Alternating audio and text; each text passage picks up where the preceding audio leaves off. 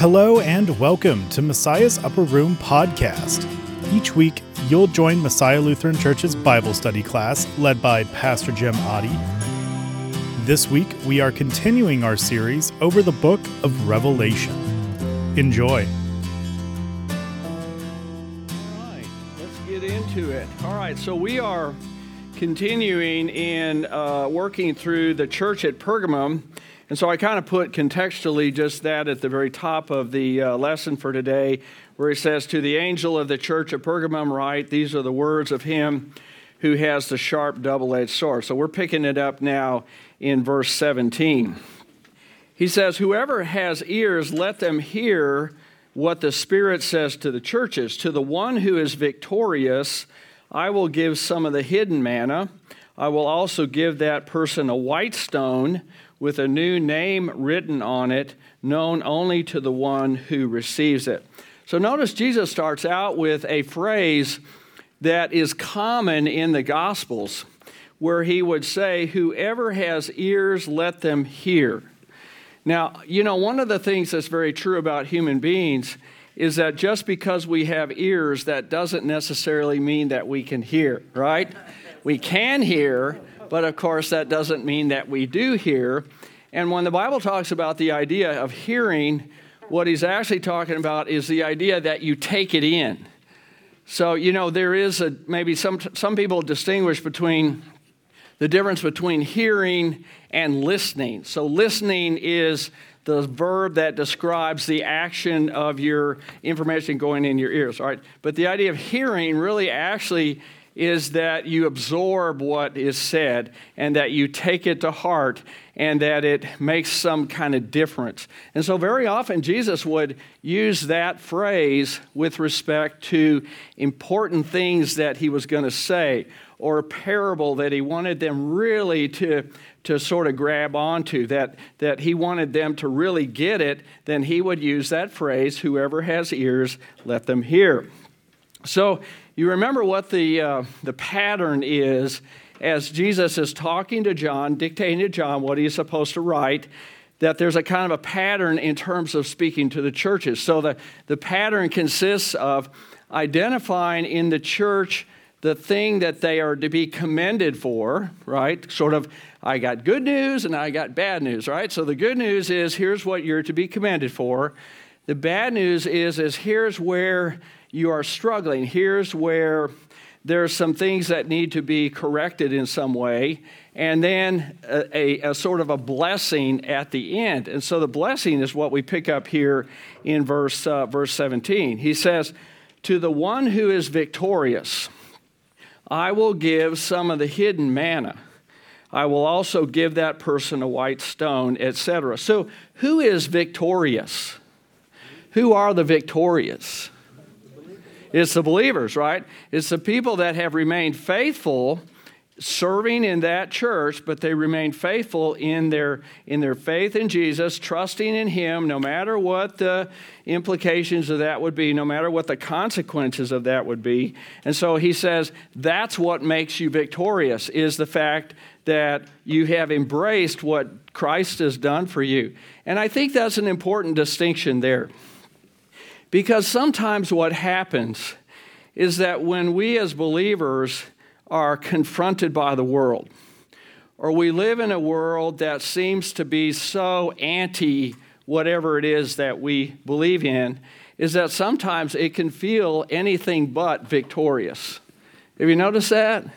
Is that sometimes we, we have in our heads this idea that if I'm victorious in Christ, what ought that to look like? You ever thought about that? You know, what if I'm if if if the victory is ours in Christ? I mean, the Bible says that all over the place. Well, how do you know? What do you base that on? Hmm? It's trust. It is trust, but the trust needs an object. The trust needs a uh, something that is the thing that I put my trust in. Yeah, we trust in it, but what do we base that trust on that says, okay, that's how I know I'm victorious, even when everything in my life and other people tell me I'm a loser? Everything else around me seems to not be very victorious, right? there's still something that we can turn to that says, oh, yeah, but, but this is the thing that I put my trust in. Somebody had their hand up. Uh, yeah, Glenn. You feel the presence within you, right? You do most of the time. The question would be, what do you do when you don't? Because we all go through ups and downs in life, and when sometimes the times when we feel up and joyous and everything's going the right way, I feel the presence of God and I know that I can trust in it until I don't feel it. And then. Okay, all right. Uh, Bob? Yeah, you're looking in the wrong direction. Yep. You should be looking to Jesus instead of yourself. You know, my wife keeps telling me that too. Like, all right, say that, say that again because I don't think we heard that. You should be looking at Jesus. He's the author and finisher of your faith. That's correct. And you look at him and you rely on his promises, not yourself. That's actually, that's totally right. Because, see, what happens is we start trying to define victory in terms of human definitions and human experience. And as soon as I do that, I'm taking miles off Jesus. The victory is won in Christ because Christ won the victory, right? And so I got to we have to keep that keep that up there that that that I'm trusting, yes, I'm having faith, but it's in the risen Lord. That's where the victory is. No matter what happens to you in your life, no matter what the world tries to tell you, no matter how much turmoil there is going around, around us, and there certainly is. It, it, that part, it's not that it's unimportant, it's just that's not where our focus is. Okay? Somebody else had their hand up. Yeah. I think sometimes we miss, missee the situation. We confuse victorious, and I think that's the appeal of the prosperity gospel. Everything's going smooth. Sure. And to me, when you think about the victorious life, I have work to do for God. Yeah. I, I'm engaged. Right. And to me, that's what the victorious life ought to be. Right. That's what I ought to be looking for. Yeah. And that's not the way the world. So he mentioned the prosperity gospel. So you familiar with what that terminology is? Prosperity gospel. Uh, so uh, like um, a lot of prosperity gospel preachers are on TV. Can you think of one? Or six. Or nine. Yeah. Yeah. And so there's a. It's an upbeat message that you hear from prosperity gospel. Very rarely do you hear about the idea that the wages of sin is death. You hardly ever hear that, you know, kind of idea. But it's, it's very promoting the idea that, well, if, if you have enough faith in Jesus or if Jesus is active and present enough in your life, then you'll be prosperous, you'll be healthy, you'll be all those things. There is some merit to that, okay? But um, we don't put our faith and trust in that because, again, sometimes sickness happens, death happens right? Depression happens. There's a lot of things that happen in life as part of the human experience to Christians. Well, did that mean I didn't have enough faith? Did that mean that, you know, I didn't trust hard enough? I didn't pray enough? Didn't go to church enough? That kind of thing. So it's just to, to put the focus back where it belongs, as Bob pointed out, is what God through Christ has already done. That's where the victory is. And because of the fact that we live in a sinful world, very often the victory is hidden. Now, it's interesting that the victory, even though it's hidden, it's out of our sight, so to speak, okay? Maybe sometimes out of our experience, very often. Notice what his, his uh, response to that is. He says, To the one who is victory, uh, victorious, I will give some of the hidden manna. It's kind of interesting the, the play on that word hidden that in the same way, very often the victory that we have in Christ is hidden because we still live in a sinful world, and frankly, we're contributing to it because we're sinners.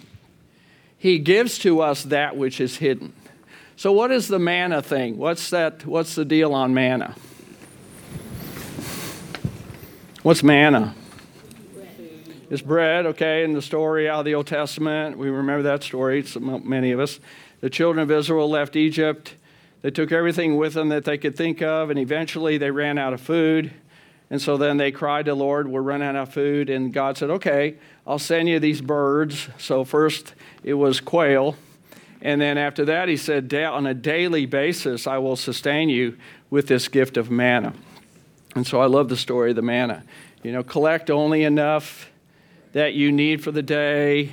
don't go hoarding, right? Don't get a bunch of extra, because if you do, it only lasts a day and it'll rot, and everybody will know you were the one, right? Right? Okay, but on the Sabbath, what did he say?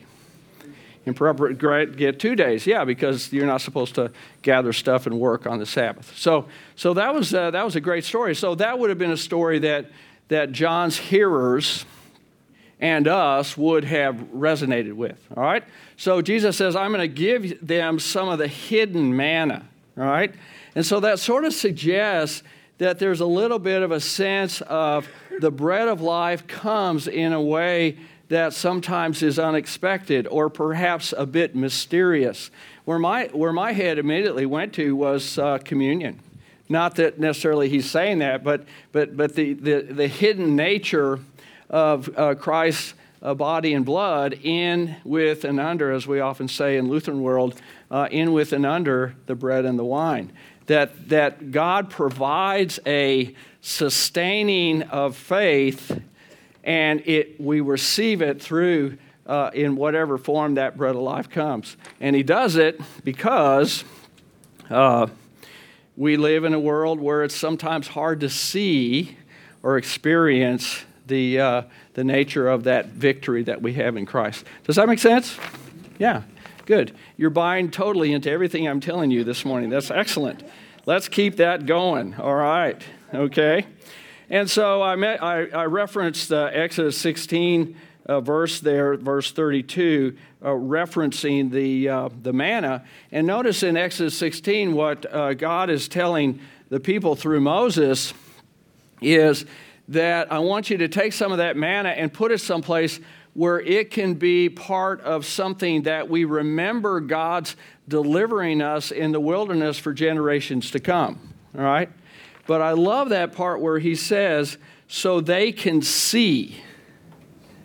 See, I think, I think that God knows or knew how critical it is for us from time to time to move from the abstract of trust and faith in some invisible thing out there into the tangible that I can see. It's not that we put our faith in what we can see, it's not that, but it's just, it's like an act of mercy to, t- to say to somebody, Yeah, I want you to have faith and trust in the invisibility and the mystery and all that, but here's something you can see.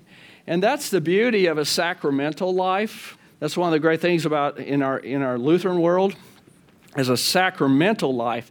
It means that we uh, routinely and we, we, in an encouraging way, say, don't neglect a word and sacrament. Don't neglect communion. Keep coming to that because that's a tangible, uh, concrete way that God works through the Spirit to sustain our faith and to assure us of forgiveness, to do all that kind of thing. But there's a taste, there's a touch. I guess there's a little bit of a scent, you know, not with the bread, but uh, I'm not encouraging you to take the wine and do like this at all, but trust me, trust me, all right? That would hold up the line. We don't even need that anymore. And so um, it's just that idea, though, is that, that there's a, there's a it, it's not that it would be any less real if you didn't have it but the fact that you have something to taste and touch and and and, and be present with is really a great gift that god has given to uh, to the church okay so he says um, i will give the hidden manna now he also references this white stone so i was looking around for you know, what the heck is that talking about? And I found, of all places in the biblical authority of National Geographic, is a reference to a white stone. In Eastern cultures, a white stone is given when extending an invitation to a feast. Now, isn't that kind of interesting? Well, now, you should have just looked in the, the Lutheran Study Bible. Well, why would I need to? Because I knew you would bring it up here in class, so. A white stone was used like an admission ticket to any anything. Yes, what I like about my definition is that it's given by the host. It isn't like you just go out and find some white rock somewhere and then you say, Here, I got my rock. You know, well, some people might try that. But, uh, But it's that the person who is the host for the feast will say, Here's your invitation, and it's the white stone with your name on it. Hmm, yeah, okay. So I'll see your Lutheran Study Bible and raise you one National Geographic. How about that? All right. Oh, I love you. All right. So, so, so the new name part on there is really significant if we look at Isaiah 62, 2 to 4. The nations will see your vindication, and all kings your glory. He's talking about Israel. You will be called by a new name that the mouth of the Lord will bestow. You will be a crown of splendor in the Lord's hand, a royal diadem in the hand of your God.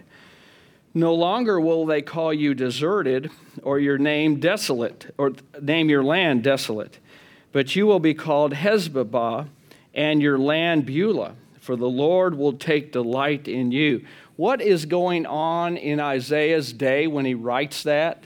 Do you know where the children of Israel are when he's writing this? They're in exile. Yeah. And, and the land itself that was Israel and was Judah is desolate. It was decimated by uh, the Persians, by the Babylonians, by everybody that was marching through. And they, did le- they left a little bit of a remnant of people there that could kind of work the land, but there wasn't anything like the prosperous uh, life that they had had before. And so here they are out of their land. They're, they're taken away from their temple, their, their customs, their rituals, their foods, all that kind of thing. And what is Isaiah doing? He's really pointing them to the future and saying these days are not going to last forever. That at some point uh, of God's choosing, no longer will it be all the bad stuff, the good stuff is coming. And what I like is where he says, For the Lord will take delight in you. How do you know when someone takes delight in you? You ever, be, you ever been around somebody that took delight in you? What's that, what's, how do you know that that happened? They hug you, they laugh with you, they want to spend time with you, they tell you you matter. Yeah. And even if they didn't do any of that, when you walked in the door, their face would light up. You know, the word delight, if you take it apart, it's delight. Delight came on. How about that? for some people, we're still waiting for that to happen, aren't we? I don't think the light is coming on there. Yeah, uh, like you, like these movies, you know, on TV where the two people love each other but they don't realize it yet, and one person walks in the door and the other person sees them, and immediately the music just comes up. And How many of us are maybe still waiting for that, right? Yeah. Maybe we should try that sometime at church. You know, when somebody walks in the door, we just the organ plays, and it would be that would be quite amazing, wouldn't it? Yeah, Max. That's like a Hallmark movie. Yes. Those makes me watch those like one after another. Oh. Christmas movies. Oh. Hallmark. I know. Everybody's delightful. I know. I know. They all have happy endings. They all have happy endings. And you, have you noticed that there's, I know this because this is happening at my house too, is um, there's a moment where the two get together and then something happens that tears them apart. And everybody watching it is dying inside because we all know that it was the stupidest thing that, drew, that pulled them apart. And then at the end, there's some sort of revelation of, oh, I didn't mean it, or whatever it was. And then they get back together. Yeah. Don't you wish life was like that? Yep. Yes. Oh, man. It, there's an appeal to that, though, now. There's, an, there's a reason why the Hallmark Channel is so popular. It's a nice escape, right? We all would say, oh, that's not real life. Okay, we get that. But there's something about the idea that it all comes out good in the end, that the good guys win. So, like, if you ever watch old time westerns from uh, like the from the 50s and 60s, black and white is the best, which a lot of people today have no idea what black and white is. Okay, but but um, those of us that grew up with it, that that the uh, the show always ended with the good guys winning. And I can't remember when it was, but I do remember in the 60s, they started to change that because they said, well, we have to reflect, reflect real life. So they would have the, that it would end with the bad guys winning or there'd be some ethical dilemma, you know, and it was very upsetting uh, for those of us that, by golly, we want the good guys to win every time. yeah. There's a sequel. Do what? Oh, there's a sequel. That's it. Yeah. More money. Absolutely. That would be the whole thing. But I think today, particularly because we live in a time of, let's see if I can read this handwriting, because I know it's not mine, okay? When we live in a time of high anxiety, what happens in a time of ha- high anxiety is that corporately or, or collectively, we're all looking for that stability. We're all looking for something that we can count on. We're all looking for the good news that in the end, it's all going to work out, it's all going to be okay. And that's the appeal. I mean, I think Hallmark figured that out. They're going, okay, yeah. And so um, there's a lot of people. It, your house, Hallmark is happening. My house, it is. Anybody else's house? Anybody else? Holy cow, look at all this. Yeah. So, see, that tells you, that tells you that. So, um, let's see. In two weeks, I'm preaching because Pastor Coleman's going out of town. Don't tell him that I told you that because it's a secret. Um, so maybe I should reference, maybe I should make the sermon like a Hallmark show. There you go. How about that? Yeah. I might add, a good thing I have two weeks to think on that. Don't count on it, but maybe I'll play with it a little bit. Yeah. Somebody at the end. This is just like, okay, the curve you, you go through in the men's retreat. Remember, I showed you that Freytag's pyramid? Oh, yeah, that's right, where you disagreed with me on that. That was awesome. Yeah. No, yours is upside down. Oh, mine's upside down. That's right. Yeah. The reality is, there's a whole book on it. It's Yeah. Joseph Campbell, Hero's Journey. It's that's why that's successful. Yeah. It's it's universal. Well, and again, it's that we all want to walk away feeling like something good happened, mm-hmm. as opposed to walking away with, like in our real life, like you can't always guarantee that. And that's where I think this idea of being victorious comes in. See, even if the movie of your life never turns out where the good guy gets the win, or when everybody comes together and they're all doing kumbaya together, even if that never happens, at the end of the day, we still have the victory in Christ. And that is the best news of all that you could possibly have. Okay, so what is it that a new name does at the bottom here of page one? It offers a whole new life perspective. And think about that from the perspective or from the point of view that we all received that in our baptism.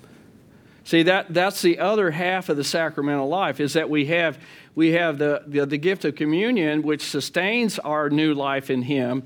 But what started it in terms of what God was doing, it, and whether that started as a little baby or that started later in life as a, as a teenager or as an adult, that that's what we're given in that.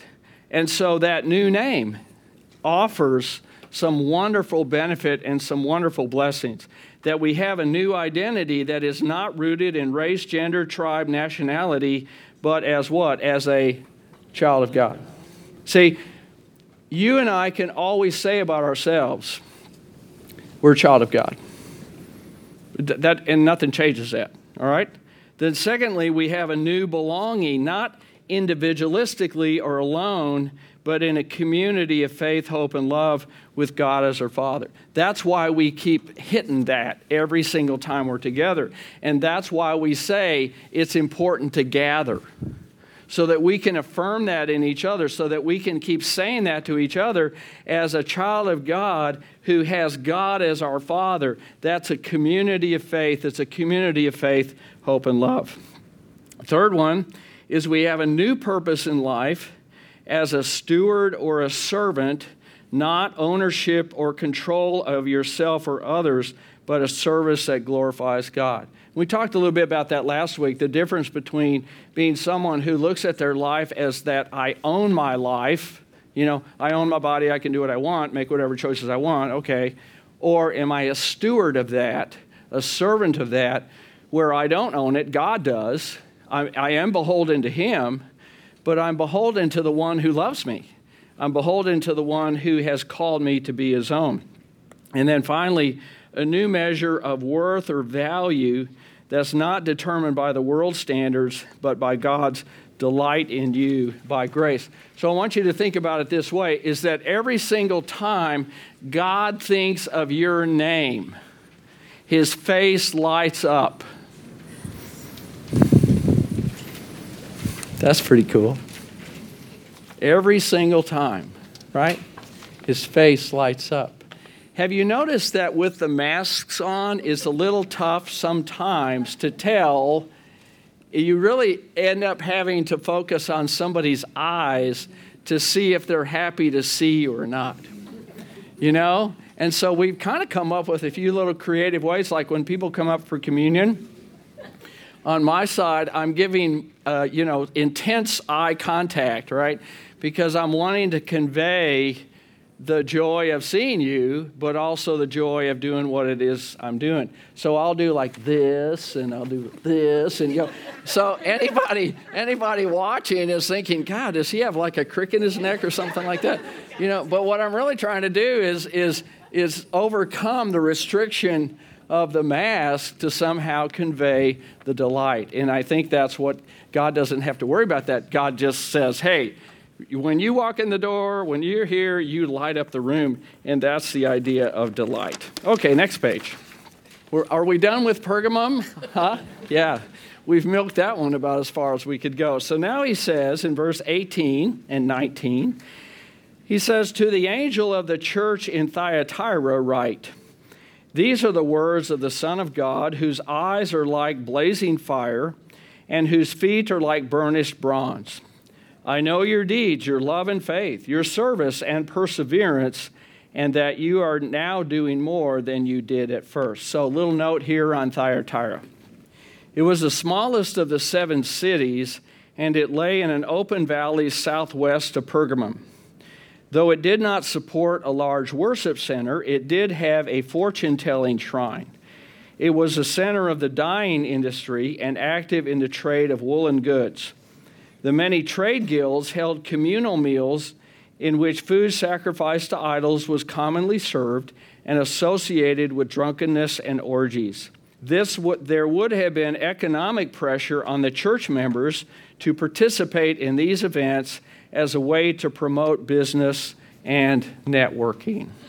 So this was the beginning of the wild office party that uh, you know people talk about all the time. Well, that's this. This is where uh, nothing new under the sun, uh, right? Okay, so what is it that Jesus, we, he starts out with commending them, okay? So what is he commending them in them? They were good at business. Well, yeah, but he's talking now to the church, and he's saying, I'm, I'm, there's some things that I want to say is the good news that you're, you, the business you're taking care of is what? Your deeds, right?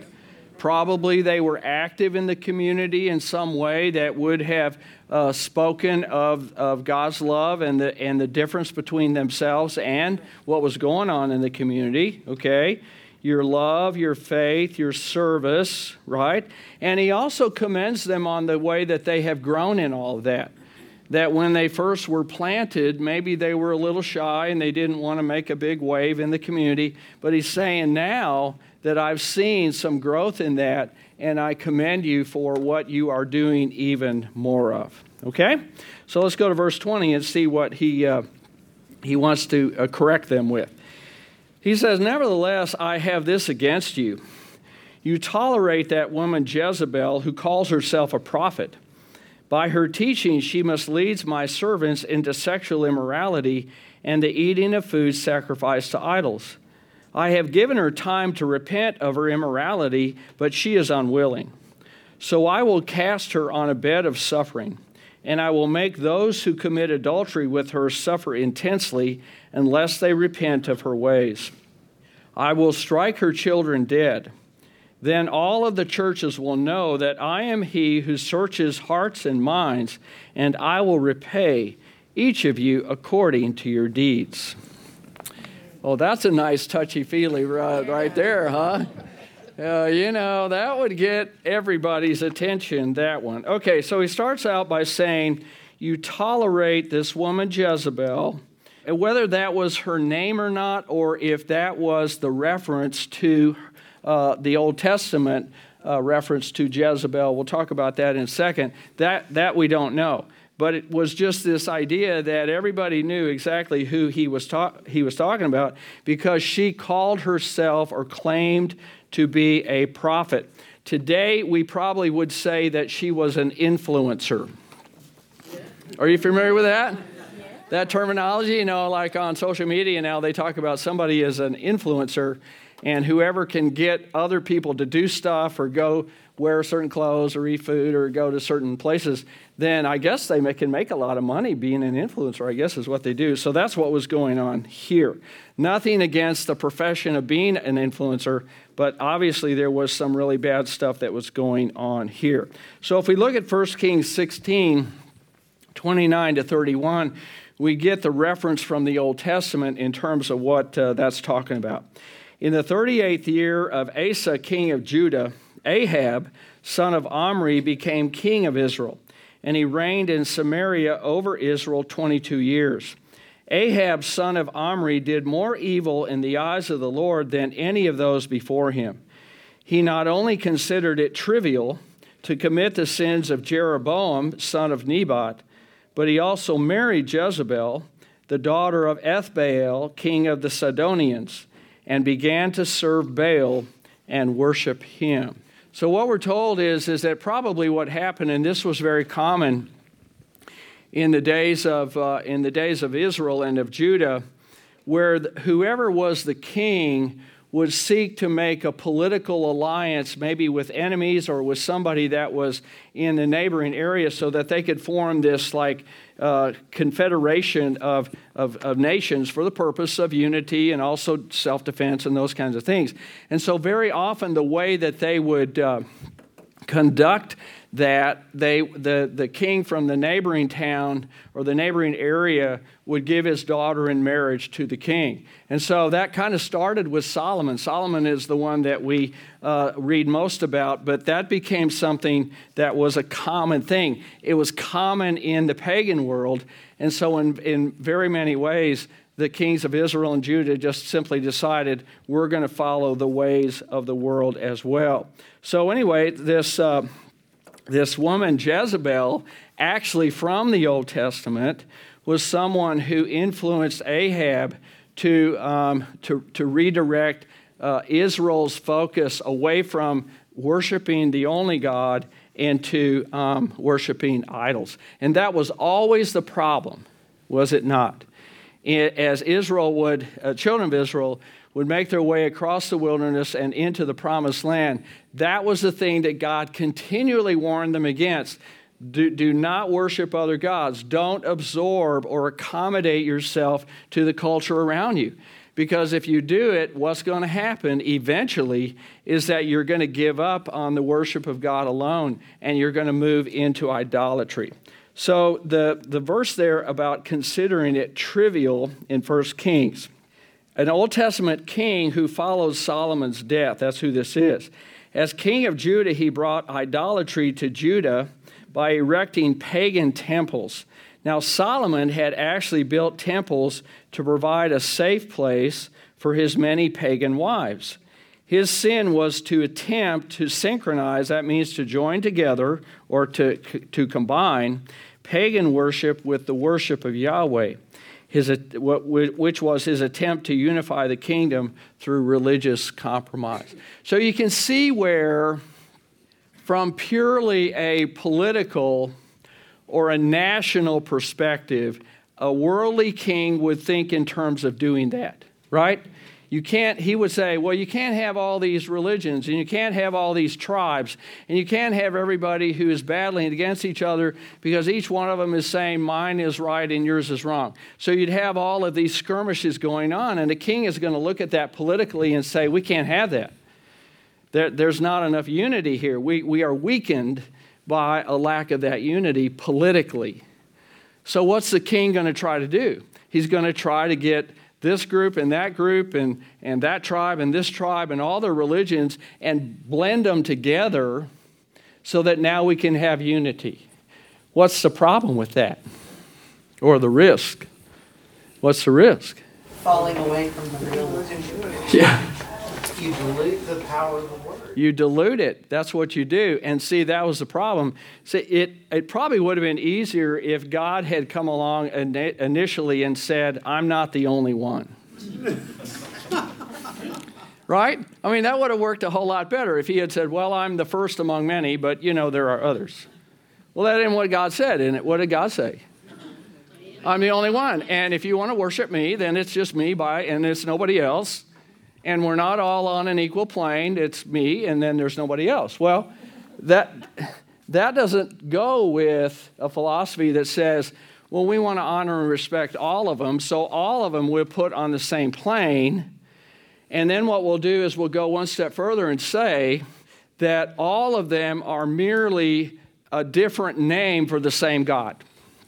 So whether you say Allah or you say uh, Nirvana or whatever you say, whatever would be the, the name that you give according to your own tribe and to your own language and your own culture, we would understand that those are just simply different names for the same God. Well, the problem is it's not because all those other gods focus on what you have to do in order to appease a God, and there's no place, uh, there's no name or no word in all those other religions and all those other approaches for the idea that God would sacrifice himself for you. So see that that's the, the dilemma there, the problem is is that in order to make universalism work, and that's what we're talking about, universalism, in order to make it work, you have to redefine who God is. And God says, I'm not having any of that. You know, you can't save yourself. You can't do enough good things. You can't outdo your sin by some good behavior or even sincerity on your part. You can't do it. And yet, that's the basis for all of those other religions. And so, see, that's when God said there's only one God, and you worship that God only, first commandment, right? Second commandment. Then that, that was in opposition to. Yeah, Carl. This word tolerated raises a, a point that I ran into this, or heard this past week. Oh, tolerance is a huge word today. Yeah. yeah. But this person, this lady, was talking about what happened to her pastor's husband. Oh, up in- Up in Canada. Yeah. And the cultural change that's going on up there is like our culture. In Canada, it's big. It's slowly encroaching on Mhm. us. And she said, we're tolerating this, and it's like boiling a frog slowly so it never knows it's being boiled to death.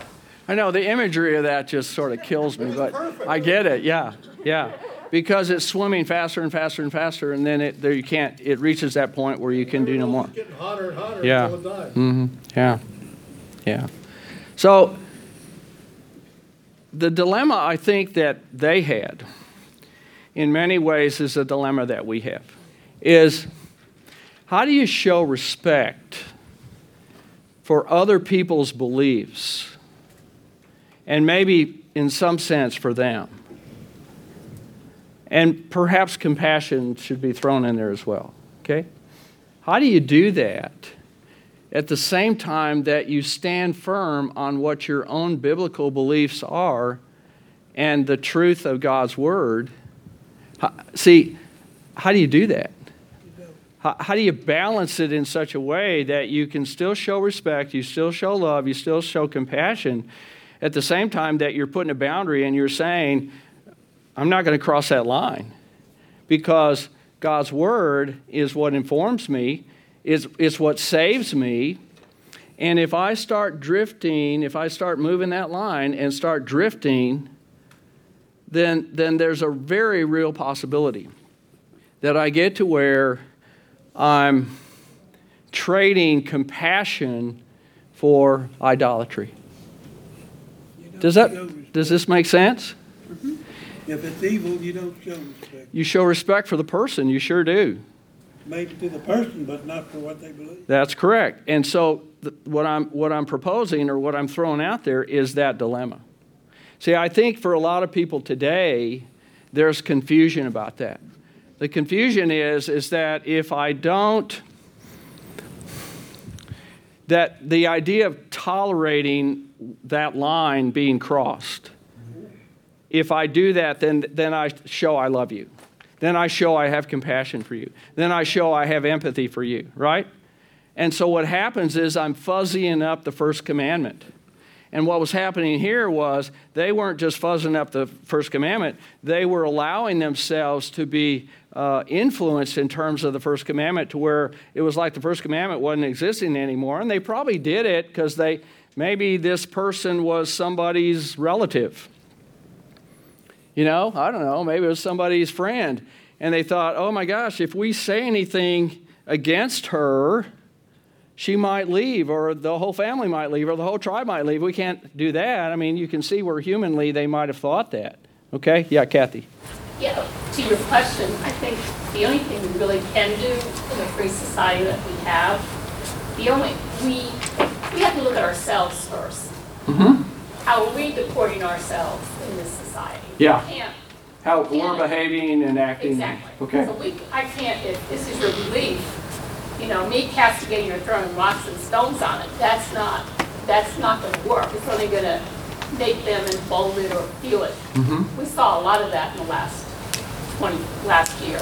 So I think you only can look at yourself. Sure. How are you acting? How are you treating people? Okay. So you can communicate what your beliefs are by way, ways that people can see. Yeah. I, I think that, and I agree with that in terms of how we treat each other and those outside. Okay.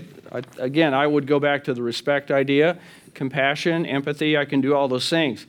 But in order to do that well, I've got to be real secure in what I believe. And I can't be fuzzy about that because it will be, get too easy to be uh, influenced by this. Have you ever thought about why is it so much easier for someone to be influenced toward evil than for good? You ever thought about that? Because it is, huh? What? It's our basic, nature. It's our basic, it's because we have the basic nature, which is a sinful nature. And the Bible talks about that. The Bible makes no, no, no bones about that, right? The sinful nature is like a magnet, and the magnet will attract that. And that because it's part of us, you know, it sort of, um, it sort of grabs onto that part of us that, that kind of wants things to be the way we want it to be, right?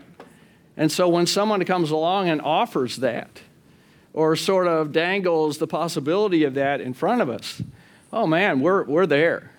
And, and really, that's been going on since the garden, right? I mean, really, nothing's changed since, you know, a million years ago or 6,000, which, however you date the earth, right?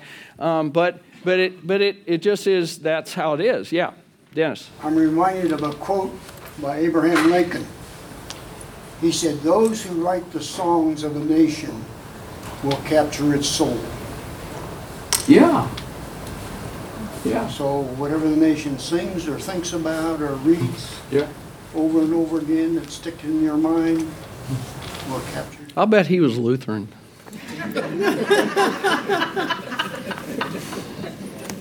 that could be.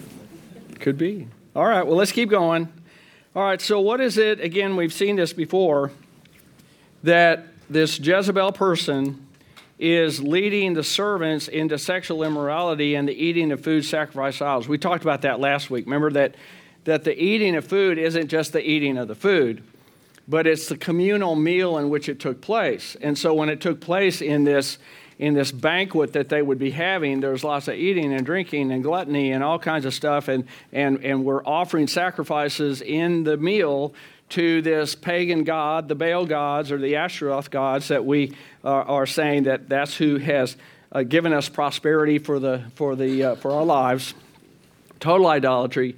And then it would lead into and was promoted to be um, uh, orgies and sexual immorality. Okay, and so that's why that's why the Bible links the two together because one leads necessarily to the other. So what he says is is that he has given her time. This is very interesting. He's given her time to repent of her immorality. It tells us a lot about God's forbearance. God's patience. That He allows us to remain in our sin as awful as it may be, as destructive as it may be as influential as it may be to other people, he allows that person to remain in that sin. And the reason why he does it is because he's giving that person time to repent. So the question is what is it that would lead a person who is in that sin and to some degree enjoying that sin or feels satisfied by that sin? What is it then that would even lead that person to repent in the first place? Why would he or she? Evie? Recognizing, Pardon? just time to recognize what he's doing, what she is doing. And what would lead her to recognize it as destructive for her life, that she would need to repent for? Maybe seeing the result. Yeah. It's a lousy life. It's promoted by the society and the world as being, oh man, this is the way you want to live your life. This is, you have freedom. No one's telling you what to do. No one's making rules like all those religions, you know, they're just all about rules. And plus, they want your money, you know, those two things. That's all religion is. That's all the church is, is a bunch of people that are making rules. If you want to live a great life, get rid of the rules, get rid of religion, and you get to decide for yourself what's right. You get to decide what's true, and then live your truth. And I think what happens is, even though that saddens God, He says, I got to give you some time to see how that's going to unravel things for you in order for you to be receptive to what the gospel has to say and so, you know, that's kind of one of those things that I think to myself, you know, when Adam and Eve sinned in the garden and ate the fruit, and the first thing they did was what? Jump in the bushes. That was the first thing. That's always what we do, we hide. Then the second thing they did was what? Cover with fig leaves, okay? I've always wondered to myself, how long did God leave them in that state? You know, because the Bible doesn't say, it just says, you know, one day God's walking in the garden and he says, Where are you? I mean, that kind of thing. But we're not really told how long. And I'm thinking, if it had been me, I would have needed at least nine or 10 days to figure out that the fig leaves aren't working. right? Because what, I mean, what's the deal with a fig leaf? When you pull a plant off of the stem, it's all green. Well, how long does it take for it to shrivel up and, and blow away? And then you go, oh my gosh, that didn't work so well, right? Right? Yeah, so it might have taken maybe a repetition of two or three days for them to see the futility of trying to cover their own sin with human effort. And by that time, when God comes in and says, Where are you and what is this you have done? See, they're more ready. Now, Adam wasn't quite ready because he was still blaming Eve. and he should have seen the futility of that one. Boy, let me tell you, all right? Oh, boy, he probably, you know, he probably, she probably reminded of them, you know, after, they after they were expelled from the garden. But it's just to say that, that sometimes we get impatient with God because we think that with all of the degradation going on in the world, why doesn't he just come right back now and nail everybody? Why can't we just get a little Sodom and Gomorrah going here, Lord, right? little little fire and brimstone, huh? Cooking people, let's get it going. And we think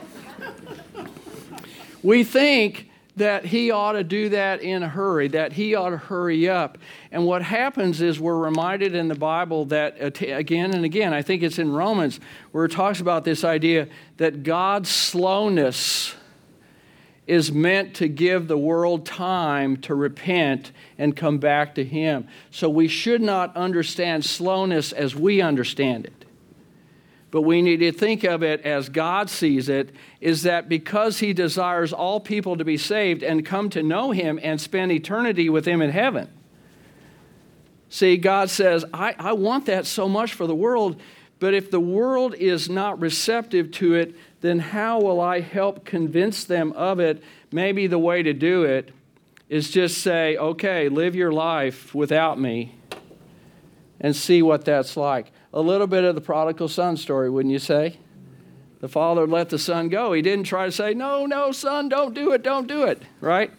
And then when his son is out feeding the hogs and the pigs, he doesn't run out there and rescue him. No, he realizes that's what it's going to take for that person to say, oh, this life is crummy.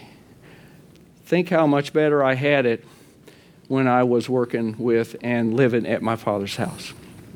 And maybe that's what that is. And so it is kind of interesting here that he says that, you know, I have given her time to repent. But notice the sad part of this she is unwilling. And when finally that point is reached, and only God knows when that is because He's looking in the heart. We can't, we can't look in the heart. But then He says, okay, then here's what's going to happen I will cast her on a bed of suffering that could be physical, it could be spiritual. I will make those who commit adultery with her suffer intensely. Again, physical, uh, uh, spiritual, we're not sure which one that is. Unless they what? Repent of their ways, right? I will strike her children dead. Boy, that's pretty ominous. Again, physical, spiritual, not sure, but dead is, you, that word dead in the Bible is used both ways a temporal death, obviously, but also spiritual death. And then here's the, the, the, the proclamation of this. He says, Then only a few of the churches will know. Is that what he says? No. He says, All the churches will know what? That I am he who searches hearts and minds, and I will repay each of you according to your deeds there is some responsibility that we in the Christian community bear with each other. See, notice that Jesus is not going after society here and saying, you need to go out and change society. He's saying, tend to your own. Now, we share the good news with society, but the warning here is within the churches to the churches themselves. And I would say because churches have sinners in it, I think we have enough to do in working on ourselves, right?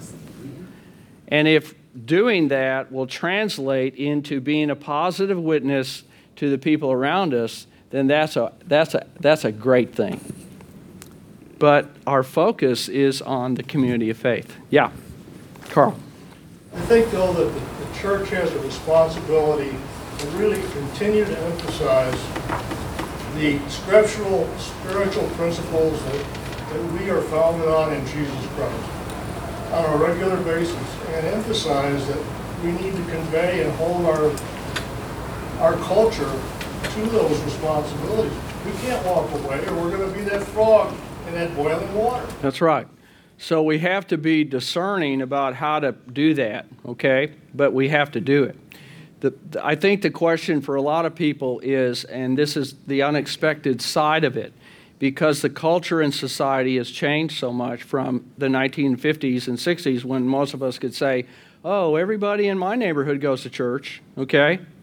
Is that the messaging that's coming from the world is getting to our people way earlier and a more profound way than we have expected. We're caught a little bit by surprise, though maybe we shouldn't have been, but you know, sometimes that happens. When you grow up in the church, sometimes what happens is you think to yourself, I don't really need to talk about all that anyway because everybody already knows it. And so we don't talk about it as much. We don't share it as much. And what happens is, and it is now, is that as we hold to the values that we have, the biblical values, and the, the values of faith and life and the commandments and the whole thing, there's pushback big time. And so we have to be prepared for that. But the reason why it's worth it to do it, even though there might be some negative consequences that come from it, is because look what is at stake eternity is at stake. And we want to share that with the world. By the way, Pastor Coleman mentioned that at the end of the sermon. Did anybody catch that? Ah, good. You're listening all the way to the end. That is a miracle in and of itself. Yeah. Okay? But but again, see, that's the thing. That's why we have to keep saying that we got to. We're, we, it has to be about sharing it. It can't be just that we say, "Oh, thank goodness I'm going to heaven." Right? Well, I'm glad I am. But if that's all it is, then I'm not sharing that with you. Yeah, Peggy. Uh, do do you have people that would say to you when you're trying to think about sharing, witnessing, like, like we're called to do, that they would respond by saying, God knows everyone that's going to go to heaven. It's, he knows it from before everything's happened, from all eternity. So why should I go out and try to convert somebody or tell them about the message? Because their, the book, names are written in the book of life. So why Yeah. bother because. Right. It's already they're been gonna determined. Eventually get to Yeah. heaven if they were meant for heaven. Now, how would you respond? Well, theologically, theologically, that's what Calvin believed in double predestination. So Presbyterians, depending on how um, Calvinistic they are, that's in their teaching. Okay, and there's a number of Lutherans that are sort of Lutheran Calvinists that way. Okay, well, that, we all do that. We just hyphenate. You know, we add stuff and hyphenate. Um, but but what's problematic about that then is that if I believe it that way, then why do evangelism? Why, why go out? Uh, because we are God already knows. Okay. So one thing on that thought, Pastor, just when you asked that question, I found in, in, in anything that I've done when I'm able to speak or teach it, Yeah.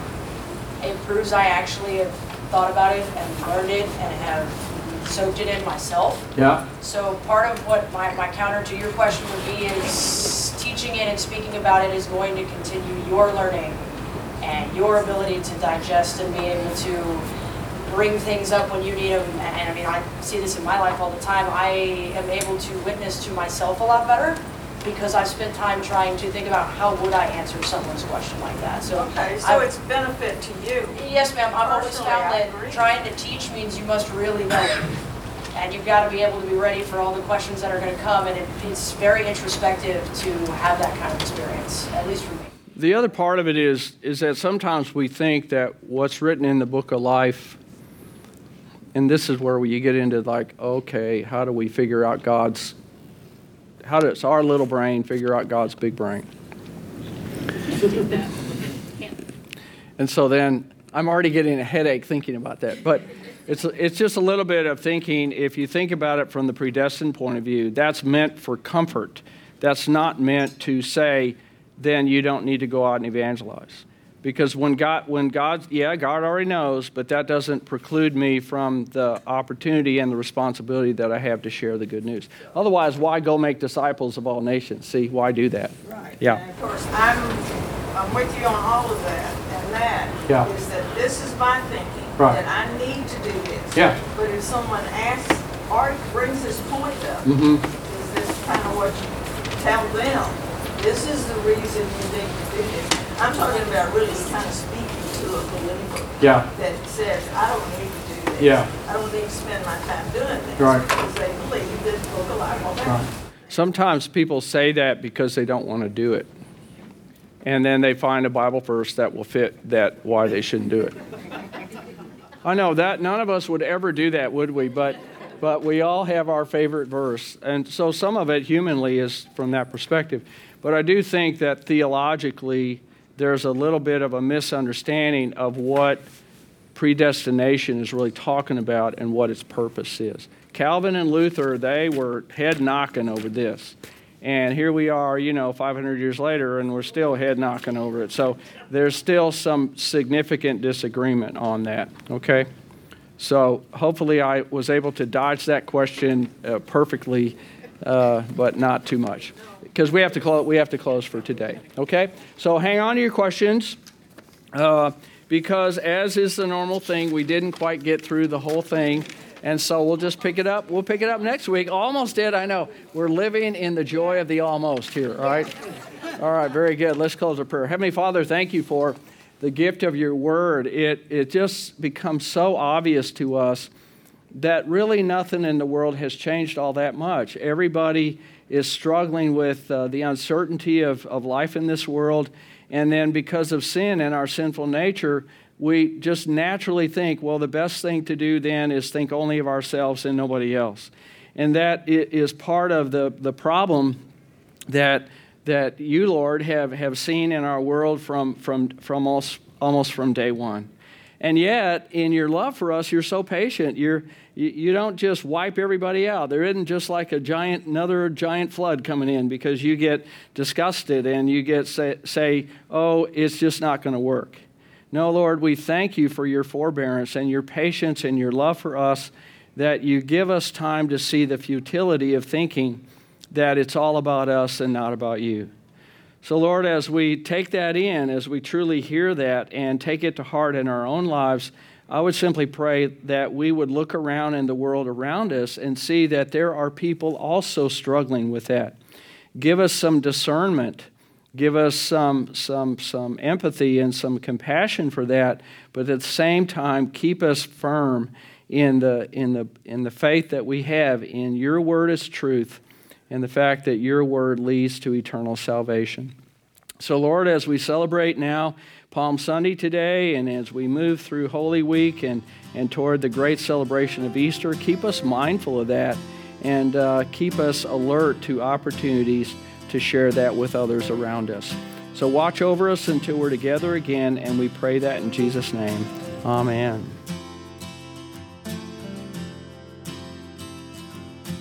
Thank you so much for listening to this episode of Messiah's Upper Room. Here at Messiah Lutheran Church, our mission statement is sharing his light. That means sharing the light that is Jesus Christ and telling others about his gospel. If you want to join us in that mission, please share this podcast with someone that may want to come and better know the light of Jesus. Use one of our past episodes as a starting point to start a discussion with someone, or use a past series as a personal Bible study or devotional for your family or small group. If we've given any value to you at all, consider leaving this podcast a rating and review on iTunes. That will help us climb the iTunes rankings so we may better spread the reassuring good news of Jesus Christ and continue to share his light with anyone willing to listen. Thank you again so much for listening, and until next time, may God bless you throughout your week. Bye.